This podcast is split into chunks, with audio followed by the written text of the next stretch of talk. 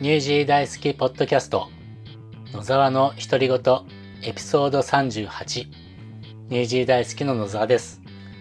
日本は冬真っ只中みたいで寒そうですよね。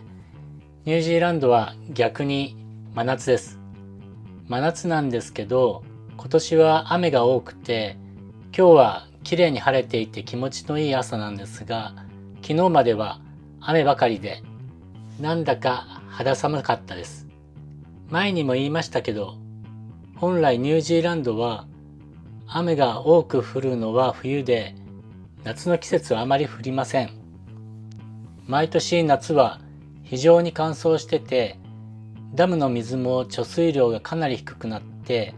水を使う制限、使用制限とかがかかります。でも今年はダムも潤ってるようです。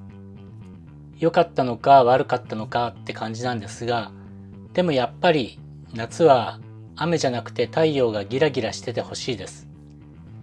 こもって仕事している僕ですけど、これでも一応夏は好きで太陽が好きです。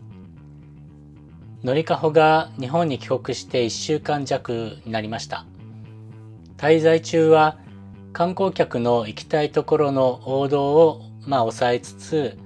ローカルな遊びやイベントなんかにも参加してもらって大学生の卒業旅行としては思い出に残ったんじゃないかなと思ってます。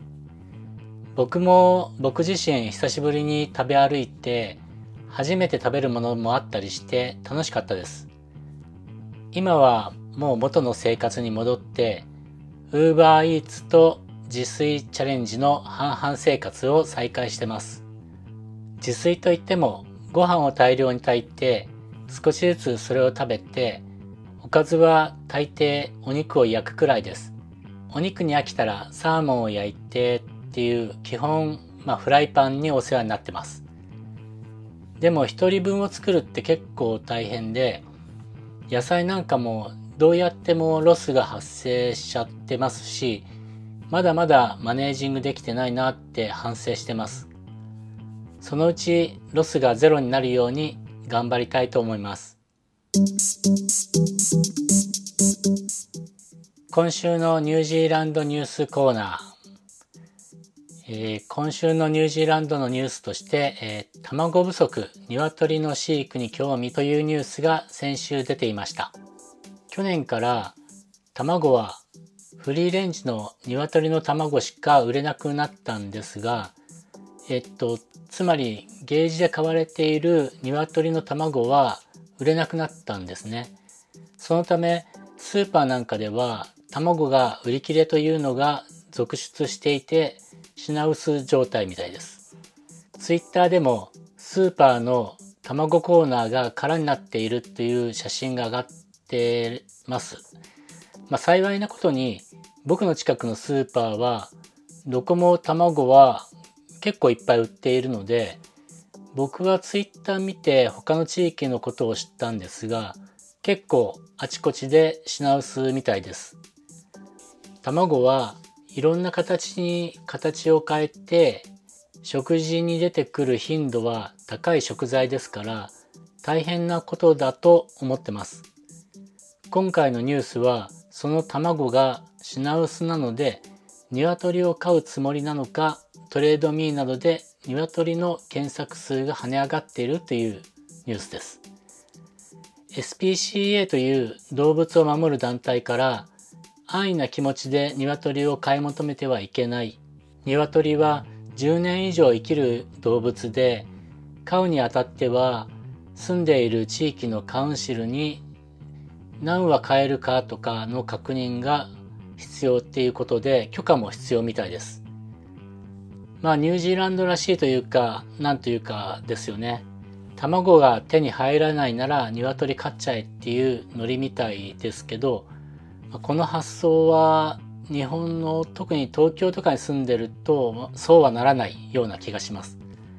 SPCA が言う通り生き物を飼うのはちゃんと最後まで面倒を見る覚悟が必要で例えば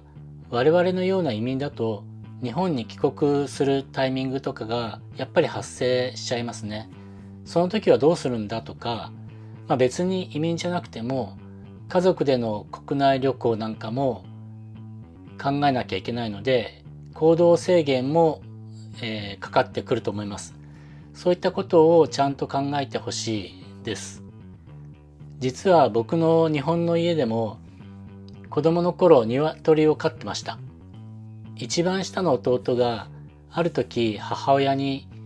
ひよこ買ってきてもいいか？って聞いて母親はてっきりお菓子のひよこだと思ったらしくて OK 出したんだそうです。で100円持って買いに行って帰ってきたら生きているひよこが抱えられてきたっていう笑い話なんですけれども、まあ、当時は僕らも子供なので親の苦労を知らないんですが父親が庭をぐるっとこう小さな、え目の網で囲って、まあ、ひよこが逃げ出さないように他の猫とかが入らないように、え囲ったりあとそのひよこがこう大人になって鶏になったら今度は小さな畑を庭の中に作ってそこにナッパとかを植えて鶏さんが自由に食事できるようにしたりと、まあ、今思えば父親大変だったんだろうなって思ってます。残念ながらオスの鶏だったので卵は産まないで終わりましたけども楽しい記憶だけは残ってます。今日は鶏が人気になっているっていうニュースでした。前回のりかほのお土産プレゼントを1月12日ののりかほキオララジオで発表すると伝えましたがなんとその時点で彼女たちのプレゼントが決まってなくてお流れになってしまってましたお土産はすでに買ってあって、それを残して彼女たちは日本に帰国してますので、多分次回のキオララジオで応募方法を発表すると思います。申し訳ないんですが、次回の放送をお聞きください。今週もありがとうございました。今日は本当にいい天気のニュージーランドです。前回少しお伝えしましたが、3月のジャパフェスが急に忙しくなって、この週末も基本的にずっとパソコンをやってます。それが苦じゃないのでいいんですけれども、